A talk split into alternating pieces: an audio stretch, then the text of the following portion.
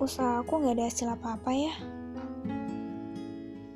Aku pikir dulunya aku yang salah karena terlalu menangin ego. Tapi makin ke sini makin ngerasa kayaknya dulu salah dia mikir gitu. Sadadanya sabar, sadadanya ngerti juga tetap gak ngasih feedback apa-apa. Terus tadinya aku pikir, kamu gitu mungkin karena pasangan kamu yang dulu sebegitunya sama kamu. Sampai kamu ke bawah-bawah deh jadinya.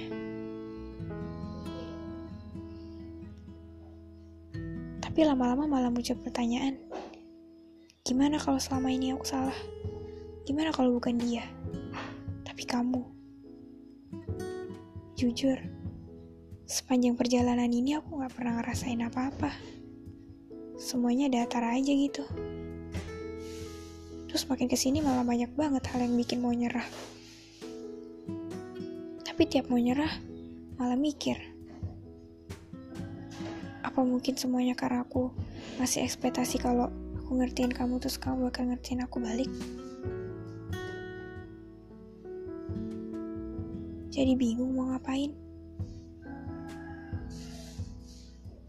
Jadi serba salah ngapain juga